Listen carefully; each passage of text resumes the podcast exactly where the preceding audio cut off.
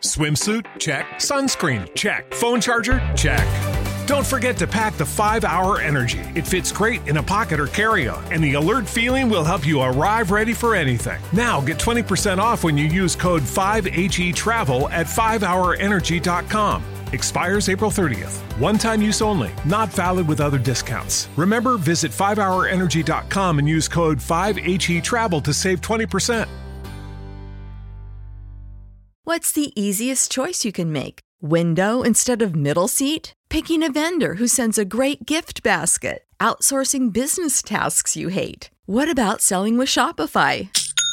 Whether you're selling a little or a lot, Shopify helps you do your thing, however you cha-ching. Shopify is the global commerce platform that helps you sell at every stage of your business. From the launch your online shop stage to the first real life store stage, all the way to the did we just hit a million orders stage? Shopify's there to help you grow. Whether you're selling scented soap or offering outdoor outfits, Shopify helps you sell. Wherever and whatever you're selling, Shopify's got you covered. Sign up for a $1 per month trial period at shopify.com slash try. Go to shopify.com slash try now to grow your business, no matter what stage you're in. Shopify.com slash try.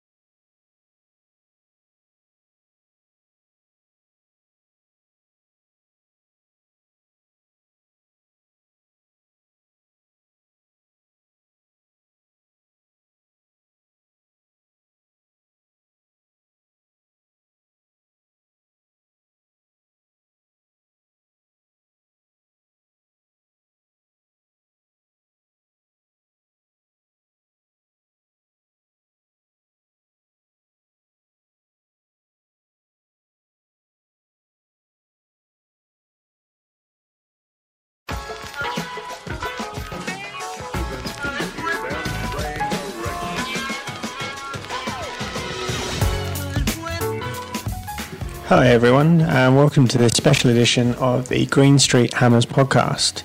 Uh, in this one, I'm going to have a proper deep dive into what makes West Ham's recruitment structure their structure, uh, how it compares to some of the other clubs, and what we could do going forward to improve it.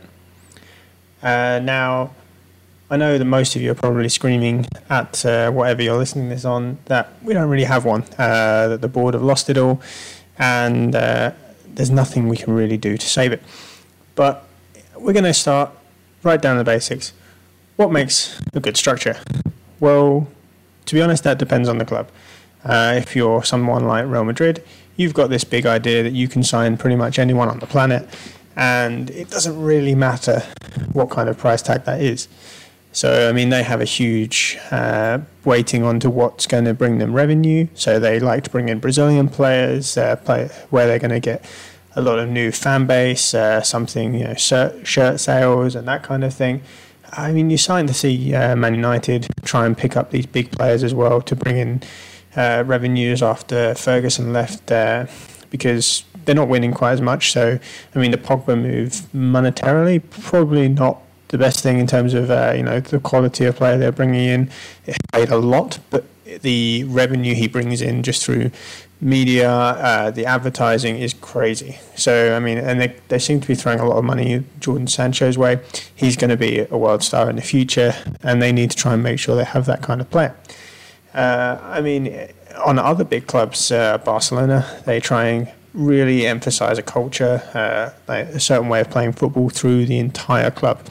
Uh, that's come into a little bit of a harsh reality in the recent years, and especially now with the Messi saga. But you can expect them to go back to the way they were going because it's worked for years and years, uh, and that's the way that they do it. Uh, in terms of more comparable clubs, uh, you know, got people like Southampton. Uh, they really look at young players, uh, British players. They tend to focus on, but they're going for players that can really grow into the first team, um, or potentially if they reach their full full potential, they have a huge resale value. Uh, and they are a traditional selling club, uh, but they are still in the Premier League. They finished well above us last year, and they seem to be making a decent go of everything. Uh, I mean, the same for Leicester. Uh, last few years, they've sold. Uh, I think it was, you know, they paid 17.4 million for players, and they've sold them for over 200 million. And the last three years, they've got more points each year. Uh, so you can sell and still improve your club as long as you reinvest correctly. And they seem to be bringing in players with real strong work ethics, uh, capable of extending into the first team um, from the first season. When uh, you've got players like, or that we were in for, like James Maddison, who's really just slotted in there, and he's going to be worth far more when they sell him on than uh, the ones uh, the price that they paid for him, and that's that's just club business for a, stat, a club the size of Leicester. So for these clubs, the thing that really has they have in common is they have a clear vision with a purpose, and that clear vision with purpose lasts for more than one season. So even if that transfer window doesn't go to plan, they can't quite pick up the players they want. It means that they stick with it. They know what they're doing in the next one, and they know that if they keep on doing what they're doing, it will be successful. And I just don't think that really happens at West Ham. I mean, these whole clubs are designed around it. They have this, you know, the scouting, the coaching staff, the, the board, or the transfer negotiation people are all on the same page. Um, you have uh, clubs trying to avoid manager chop and changes uh, being in, in, integrated into that. So uh, directors of football are becoming more and more popular. Uh, by doing that, you mean when you change the manager, the recruitment structure doesn't change. I mean, the manager might say, okay, I really want someone like this, but it's then up to the director of football to decide whether that's a priority or if that actually goes ahead. Um, I mean, you've got different ways of doing it again. I mean, I think Everton said something uh, in the last few years, they have like, over 300 scouts in the UK that report to them. I mean, not necessarily exclusively but they have a lot of feet on the ground in these places where they can find out about new people. Um, a lot of clubs now are tending towards video and data analysis uh, because it's very available, it's far more effective, and if you trust three or four people, they can cover a lot of leagues and a lot of exceptional players in theory if they have all the data and all the video.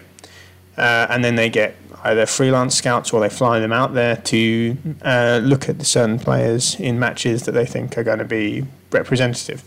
Um, so it's not like there's one right answer. Um, and I mean, if we look at West Ham uh, a bit more now, so historically we love the youth. I mean, we are a really an academy focused club when we look at it historically.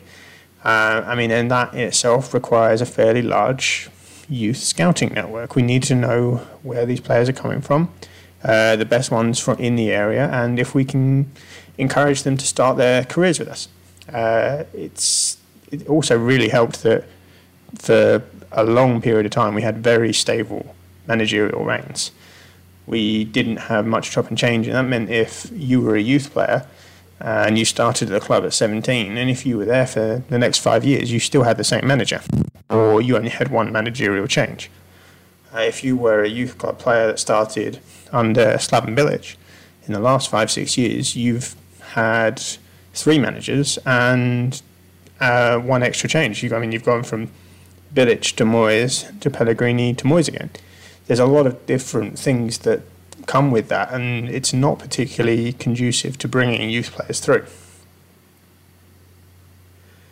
And since the new board came in, they've decided they're going to be a lot more involved.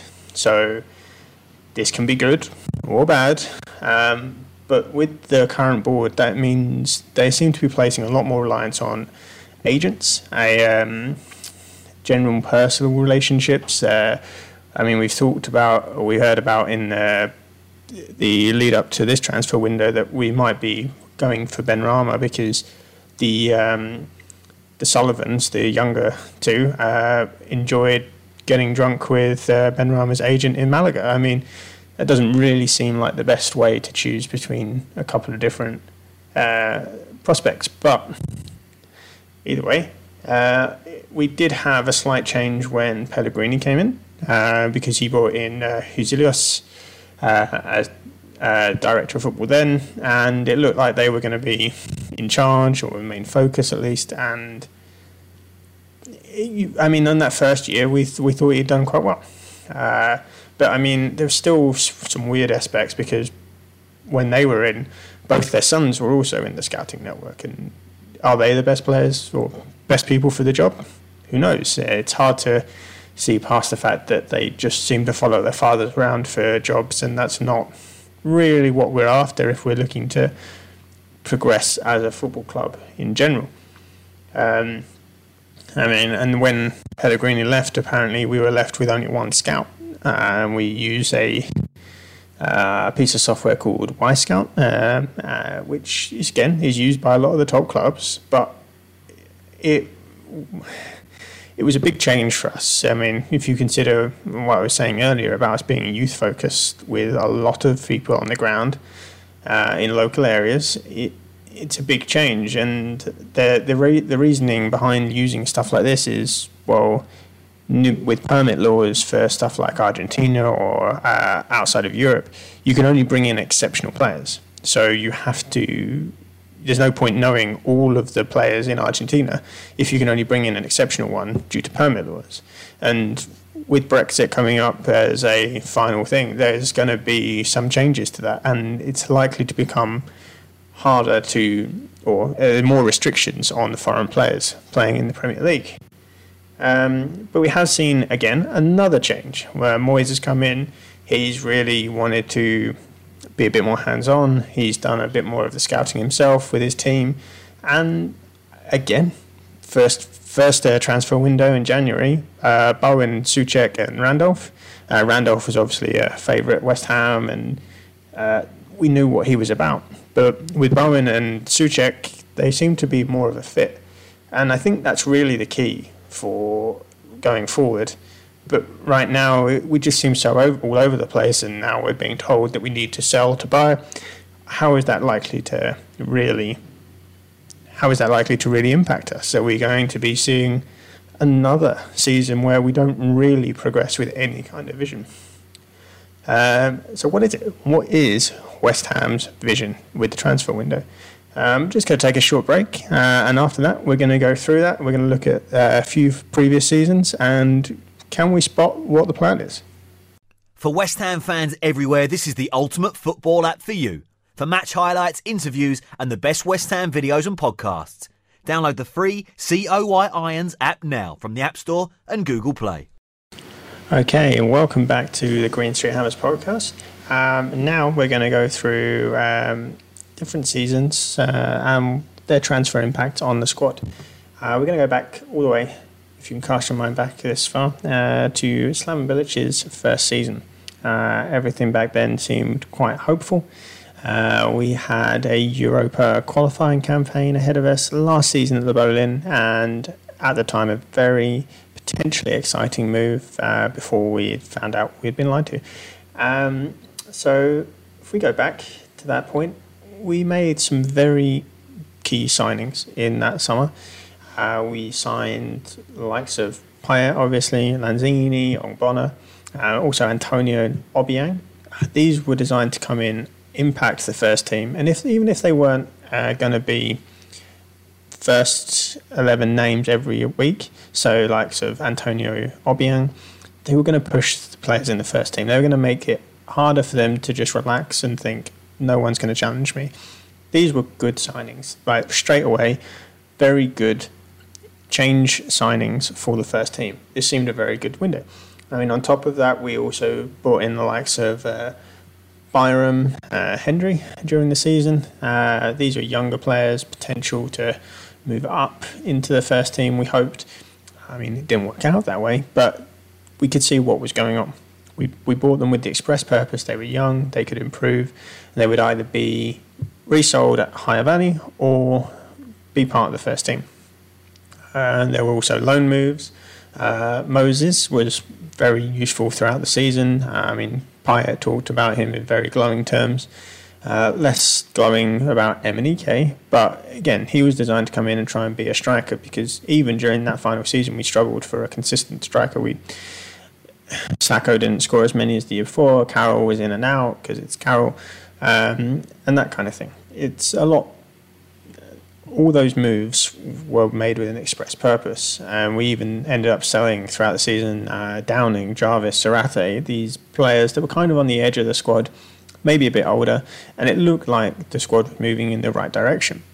Uh, that's great. You know, buy impactful first team players, young players coming in selling those who are past their usefulness, really, for the side. Next year is when, again, we start to lose this idea of a vision, the idea that things actually have a plan about them. Um, we tried to bulk out the, the squad, um, but without any real direction. Um, so we had, we thought, a Europa uh, a Europa uh, campaign coming up, we thought, okay, we'll be able to focus on both because you know we'll get a bigger squad in. Payet's there, but you know, Ayew was brought in as a striker. He's not really a striker. Uh, I think we were kidding ourselves when we were told us, you know, when we were told that he was going to be. Uh, he's a winger. he's an inside forward, and he will get goals, but not as a solo striker up top. So we spent money there that wasn't really the most effective. And then we had to bring in Masuaku because Cresswell suffered a pretty serious injury in preseason. Um, but they're the only ones that I really felt like we, we spent money on to get in for the first team. Then you have players like Fernandes and Fletcher. They were youth potential. I think, again, I'm, I'm always going to be uh, supportive of buying players that are young and can either grow into the first team or be moved on uh, at a decent value. Uh, there's certainly no shame in buying players to think that they will get you more money back in future years or some usefulness. But then there were players like Arbeloa, Feghouli, Nordtveit, all three moves uh, to help the squad. I think that we also got got in like a loan deal for the time. It was. It didn't seem as precise. They didn't. We didn't feel like we'd gone out and gone. We need four or five players of genuine quality to improve the team, or even to go. These are the areas that we really need it. And we kind of gone. Well, who's free? Who's available? Uh, who does Bilic know? And we'll go from there.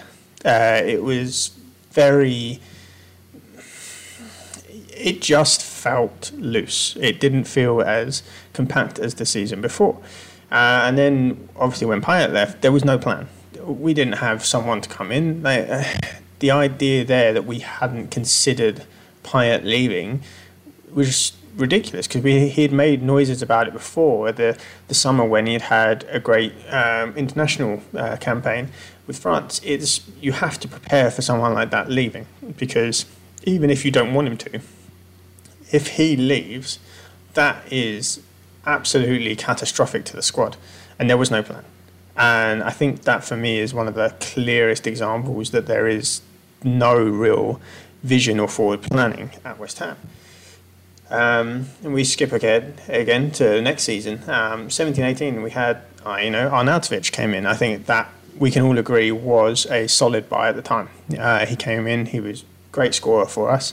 Uh, obviously, again, we had the unfortunate thing of him demanding to leave because that's the kind of player he is. But again, we didn't seem to think about that when we bought him. We thought all, all issues would be solved. Uh, there are mixed feelings around like Chicharito. I think Hernandez is a very good finisher. He's a poacher, but he isn't the kind of player that we can really deal with in our system. Uh, we've always, I mean, during the modern game, we've kind of dealt with a single striker uh, in order to try and keep the ball in midfield. He can't function that well in the system. His best moments for West Ham was when he's in the box, getting on the end of corners.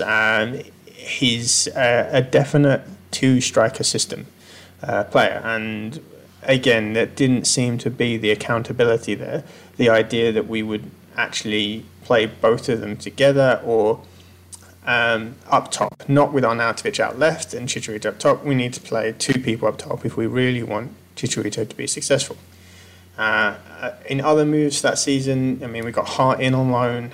I mean, very good player in his time, but at that point he had been absolutely shot of confidence. Um, I don't think that was a great decision. Um, and we sold a lot of players, and over the year we sold uh, Ayew, Sakho, Nordtveit, Fletcher, Randolph, Fonte, Valencia, Feghouli. That's a lot of players we've just suddenly decided aren't up to scratch, and that is both a reflection on our previous uh, campaigns uh, transfers and the way that we were thinking about players. We're thinking, okay, if they're not useful now, we'll just get rid of them. Uh, there was no how can we make the squad useful, or is there someone we can bring in that really connects the dots? There wasn't this what we got. Uh, how can we use it? It's a oh that didn't work. Off they go. Uh, there's no long term plan. Uh, and then in January we signed Jordan Hugill, and that's I mean I would feel really sorry for the guy because he was bought with this idea that we would be relegated and he would be useful in the championship. Um, uh, so he never got games for West Ham. He's uh, potentially sold, or he was potentially signed again because we knew his agent, or David Moyes' brother was connected to it. And it's there's a lot of weird deals that go along with West Ham, and it doesn't seem to fit. And so when we get round to Pellegrini, again, we see first season with a new manager, and things really come along and seem to be done right. So we had some really good value buys in this uh, window. So we had Fabianski, uh, Balbuena. Um, seemed like Fredericks and Perez were going to be very good as well. Fredericks has had mixed form. Perez never really uh, gelled at the side. Again, a very good finisher, but was he the right type of striker? Hard. Uh, we had some big marquee purchases, Anderson, Yarmolenko, both pacey wingers. Yarmolenko is a bit of a stretch, like a bit of a stretch for that price because he had injuries and he's coming towards the sort of the decline of his career. But then, like you had Diop, which was I think just a, a great buy. He's a very talented player, but also, I mean, we spent twenty odd million on him, but the season after we were talking about him potentially being sold to United for fifty million that's the kind of buy that you should be looking at. Someone that you can just go, bang, we're going to buy him. We think he, we can be a centre, centre back for us for years to come. But if we need to sell someone, he could be a huge value to resell. And that's just good business all round. Uh, we had some cheap gambles as well in the, the, that, that year with Wilshere and Sanchez. Again, didn't work out, but cheap. And I mean, Wilshere's wages aren't cheap, but these are the kind of things that you have to try and gamble on if you want to try and progress the club. So I think for this this season again was good. Had a good vision. Um, and then we got around to 1920, the summer last year.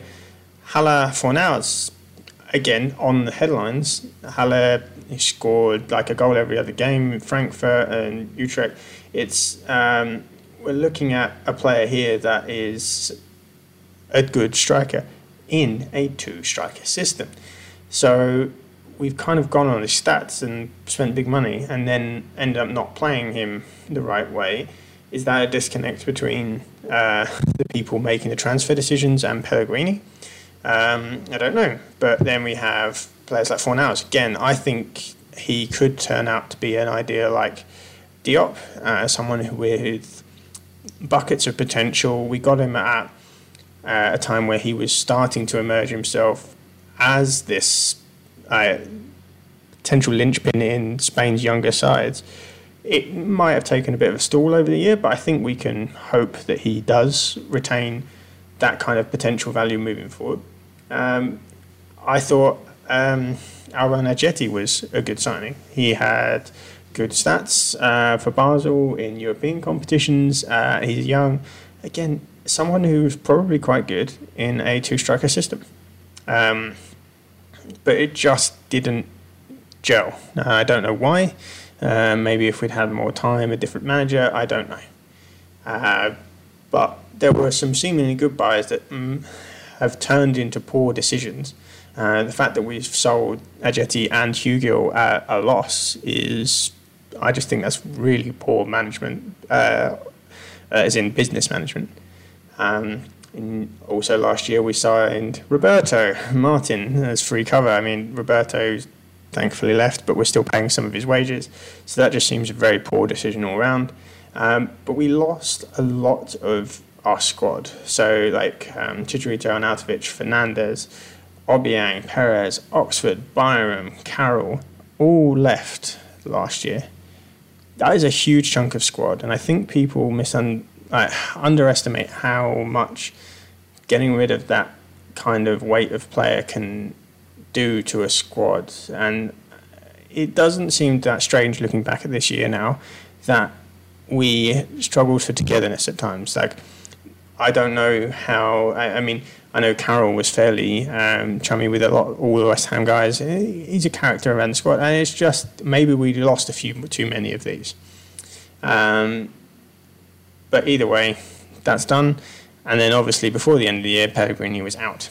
Um, and in uh, January, Moyes and his team targeted few players they needed to work out uh, to get the squad back into shape, and they were Bowen, Soucek, and another goalkeeper in the form of Randolph. Now, I think this is the like, first time since maybe Bilic at the start of uh, his uh, reign that we went, okay, these are the areas we need, and we're going to go and get players that really fit our squad. Not just going to get good players, because I still think that Yarmolenko, Anderson, Haller, we've just gone, cool, they're good players in those positions. We haven't gone, do they fit our squad? Soucek has taken to the squad like a duck to water, and Bowen really looks like he's working well with everyone at the front. And that is a huge bonus. When you can sign players that really fit the mold of you already have, or the mold you're looking to move towards, that's where you're going to make both money on your signings and good football decisions. Soucek is proper box to box. He gets on the end of uh, crosses and he helps Rice uh, be a physical presence in the middle. So when you're looking at that kind of signing in January, you're wondering why on earth we're not doing it. Well, reportedly, uh, Moyes took a lot into his own hands and with his team did a lot of the scouting personally. Now, if the manager is involved in the decisions, I think as long as it's done correctly, it's a massive boost because then they're turning around going, I need this kind of player to fit into the system, and they're going and getting. Uh, so I think uh, if we're going to look at this transfer window, what do we do next? Uh, who is Moyes targeting? I, I worry about the lack of noise out of the club on a concrete target rather than the oh, we're interested in this player, we're interested in that player, and then they go to other player, uh, other clubs, sorry, and we don't hear any more about it, or we don't hear, okay, that's not that's not too much of an issue because we're really focusing on this. This sell to buy mentality is worrying, and I genuinely am concerned about where the club's vision is taking us. So. In, uh, in after this short break, uh, we're going to come back and think about what we could do to really correct West Ham for the future years. Hi, and welcome back to the final section of this special podcast. Um, so, we're going to be talking about what we could do this transfer window and how we can really focus going forward to get the club into a rhythm where we're not just buying players and hoping that that's going to be the thing that takes us to the next level um, just on a whim.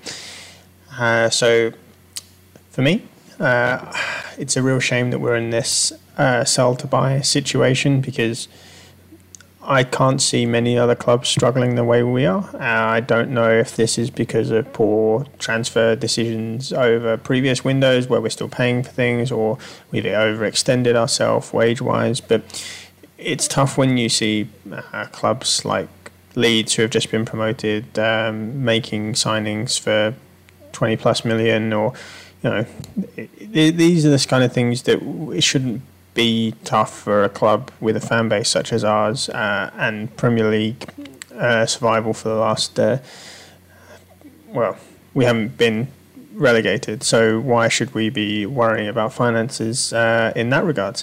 Um, I know obviously COVID's had an impact, but it should have an equal impact on most teams, and it doesn't seem to be the case. So, if we got a sell player, my gut feeling is still for Anderson to be sold. I think he's a I think he's a good player. I'm not sure he was worth the money we paid for him, and I think the wages he's on is probably a bit too high for his ability. I also think we have enough cover to play in a variety of different ways if he were to leave and not be directly replaced. Uh, there's um, obviously Diangana's come back. Uh, we're going to have players around like uh, Nathan Holland. I still think deserves a chance around the first team.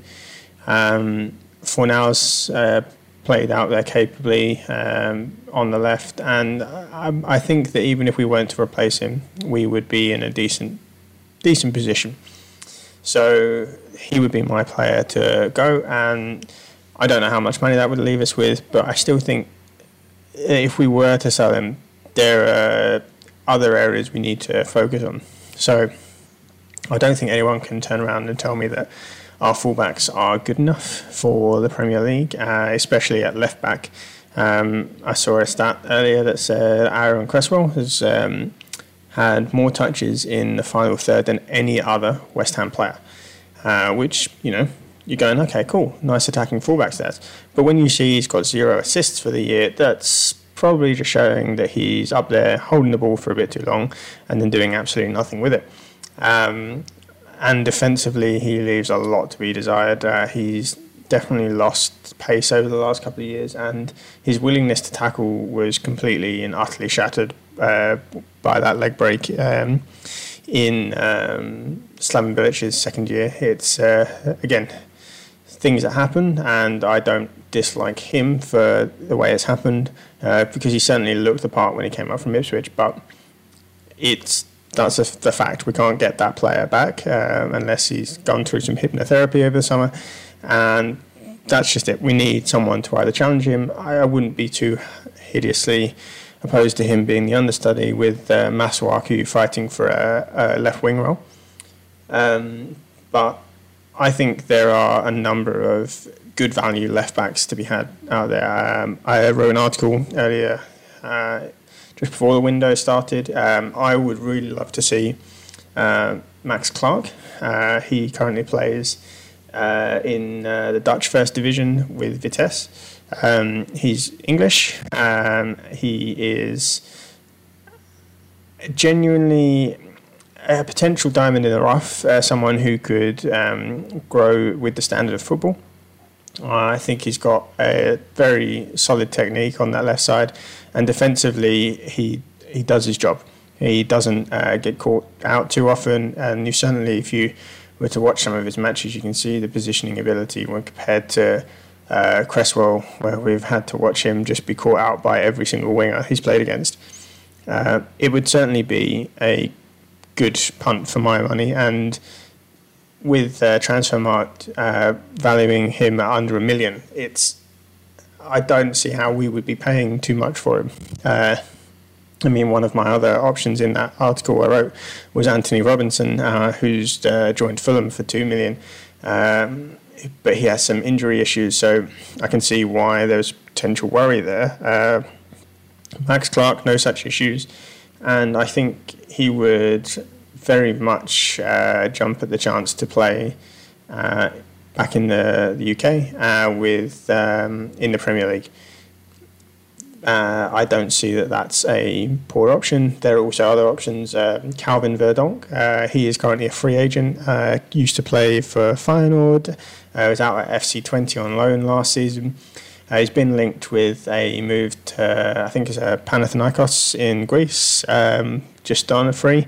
Uh, these are the kind of things that, if they're free players and you know they've had decent careers up to now, I don't see how that's a bad shot. Um, he's uh, say these are kind of players that West Ham can take a chance on. Um, hope that uh, at the very least he gives us depth in that area. He's 23 years old, so he's not he's not reached the peak of his career and declining. He's someone who could grow into the team or, as I said before, have that resale value. Because we have still never sold a player for more than 25 million. And yet people still complain about us being a selling club. We're not a selling club. We hold on to players when we should sell, and we just end up drifting. We end up in this kind of limbo state where we never progress as a club because there's no plan to reinvest the money we get. So we don't want to sell. As I said, Leicester, each year they lose a key player. But for the last three years, they have been progressing because they've got plans. They've got players that they want to replace them with, and they have players that they want to get in to improve their squad. And that is the way that, given that we are not a financial juggernaut, the likes of uh, the Champions League clubs are, that is the way we have to progress. We have to accept that some of these players are going to be leaving. But right now, can you honestly tell me that if we sold Declan Rice, the board or whoever is involved with our transfers has a plan to replace him or improve the squad? Because that's the reason I don't want to sell Declan Rice. I think Declan Rice's value is this season or the end of the season is probably about the peak that we're going to try and get for him. So, we if we had a plan, I'd say, okay, this guy wants to go on and be ambitious, fine, sell him at a very good price and bring players in. But we have no plan. We really don't. Um, I mean, and if we're looking back at defensive uh, strengthenings, we've been talking about getting Duffy in, but there's been no real movement. He wants to go to Celtic. I think someone like that would be great for us because he brings that experience, that leadership into the central areas. Again, something we've been missing we've really just leaked goals because there's been no communication. We've kind of scrambled defensively at times. And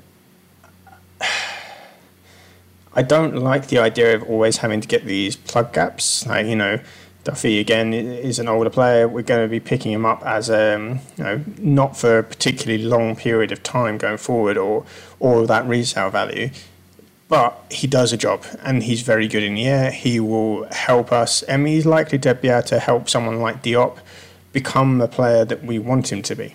So there is that kind of change from just focusing on the younger players or technical players, uh, which I'll get to in a second, but we need to have a clear idea that these aren't the be all and end all or the only thing we can do. So, so this transfer window for me is about ensuring that we don't struggle next year, struggle the same way, because you can struggle two years in a row, but if you end up making the same mistakes two years in a row, that's that's criminal at this level, and we will be found out for it. Um, so moving forward, uh, how we can we take this club back to a way where we know what kind of thing is going to be happening each year. I think the board have to take a step back. The board have proven they are not football players, they are not football people. Uh, they are making decisions based on things that aren't good for the football footballing side of the club or the business side of the club. They're kind of blending the both, and they're ending up in this nowhere zone that leaves us not competing with the teams we want to. Um, we can't be making decisions based on agent connections and the like. Um, we need a genuine plan for me, that sorry, uh, for me that is young technical players. Uh, West Ham pride themselves on always having these players that are able to play on the ball. Um, all these players with a real strong work ethic, players that are willing to give everything for the club, throw themselves around a bit, maybe end up doing some dirty work, but they are committed to the club. And that is the two things that we should really be looking to ensure that our players satisfy one of the two topics. Uh, under, you've got to be looking at young players because we need to be growing. Um, probably British players because of the uh, Brexit rules. It, it just helps because the if we were to get four or five young British players, if one of them reaches full potential and becomes like works their way into the England squad, suddenly they're going at crazy money and then we can fund the rest of the team. Uh, you can grow on that kind of ideal and moving forward. Um, you can't grow if you buying players from all over the place, having to try and get them through visa stuff, which means that if they're getting the visa, the work permits, then they're already an exceptional player. So you're playing you're, you're paying for these players on a premium because they're already exceptional. You're probably trying to bid against other top teams, and it's very hard to always encourage those players to join. Um, so I would be looking at young, technical, uh, work, hard-working players, um, unless you're really looking for a short-term plug, or unless a player with real star quality in an area we think is going to be, or we think is necessary for the club, and fits it, not just oh we're after a striker, he is a striker, we will buy him. Uh, real star quality. Because it, it's silly to turn someone down who's 27, who comes available, who really fits the way we want to play, just because they don't fit that mold. But they have to be an exception. With any kind of vision and uh, structure, there are going to be some odd years. So, um, not every year you're going to be able to find the next Trevor Brooking. But if you focus on it, you give yourself a better chance of doing so. Um, so I would increase our on the ground scouting network, uh, especially in the UK. Uh, I think that you're getting a lot more players coming out of lower leagues at the moment um, that aren't being found or necessarily realizing their potential at, in their teens, but maybe in their early 20s. Um, so I'd like to see more of a focus on that area. And in uh, foreign countries, uh, not just relying on video, because there are always players that don't present necessarily the way that you want to in stats or uh, their team's struggling and they don't have that same uh, attention grabbing uh, features. So, like, uh, obviously, it's easy to spot a pacey winger uh, if he's knocking it past people and running around collecting, but less hard to always notice a resolute centre back or someone who is just very good at controlling the game from that position. Um, but if you have people on the ground watching matches in those um, in those leagues, or even talking to the play, play, uh, players and uh, officials at the clubs, you get a sense of who could be the next star. And if you get there ahead of people, that's when you either make a breakthrough or you make your money to help you make a breakthrough further on. Again, uh, Payet was around. People, everyone was aware of Dimitri Payet, but they weren't aware of how good he could be. Uh, Riyad Mahrez, as well, not an unknown to a lot of uh, top clubs uh, by all reports. But when he joined Leicester in that, that system with Vardy, they unlocked him and they showed people how to do it. So these are the kind of players that, again, you can't do it every year. And I think that's an expectation that needs to be tempered. But what you can do is put it in place to make it more likely, to make it more of a make it more of a plan to get these players rather than just luck when they fall in.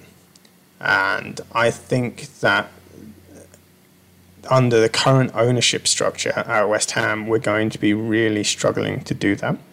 The board would like to be involved. Um, and I think that the sooner they realise they're not playing football manager and they can just sign good players and put them in. I mean, to be honest, you can't even do that with football manager anymore. Um, so they are behind the times. They are dragging the club to a point where it's very, very turgid and resistant to any kind of change. I think that we need to well, hopefully they will be selling at the first opportunity once they can with a stadium deal. But they are really getting to a point where the transfer structure at West Ham needs a complete overhaul, not like a, you know, oh, we'll sign a new scout. It needs a complete rethink from top to bottom, and moving past the board involvement would be the clearest way of doing that. Now, I hope you've enjoyed listening to this uh, in depth discussion. Uh, if you want to talk to me on Twitter, I'm at ScottyJ24. And, uh, or if you want to contact the, uh, the rest of the team at Green Street Hammers, do so. Um, we're always happy to discuss these things. And if you want um, to suggest any more topics for deep dives on these kind of podcasts or the uh, quickfire stuff we usually do, let us know. Uh, always happy to talk with you guys. Uh, thank you very much for listening.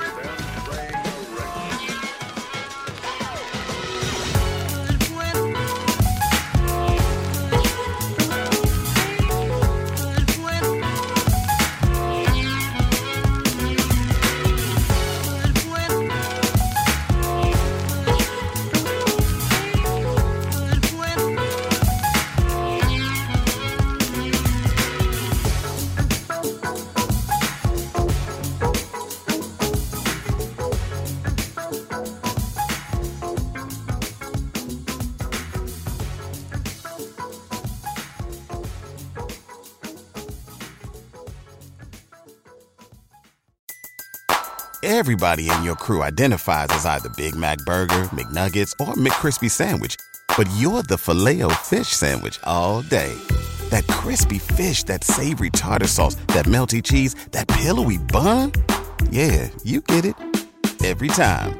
And if you love the Filet-O-Fish, right now you can catch two of the classics you love for just $6. Limited time only. Price and participation may vary. Cannot be combined with any other offer. Single item at regular price. Ba da ba ba ba.